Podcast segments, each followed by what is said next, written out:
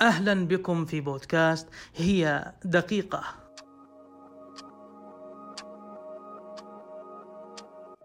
أن تولد في قرية بسيطة جنوب مصر ثم تفقد البصر وعمرك ثلاث سنوات بخطأ ما وتعلن رحلة التحدي.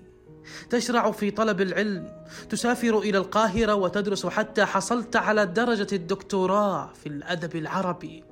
ثم تسافر إلى فرنسا وتطلب العلم مرة أخرى حتى حققت درجة الدكتوراه الثانية من جامعة السوربون. ثم تعود إلى مصر وتتبوأ أعلى المناصب الإدارية في جامعاتها. ثم تصبح وزيرا للمعارف وتكتب لنفسك الخلود بمؤلفات عدة.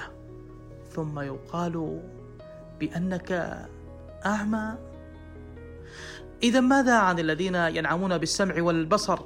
ما السر الذي كان سببا في صناعة طه حسين الأديب المصري المعروف؟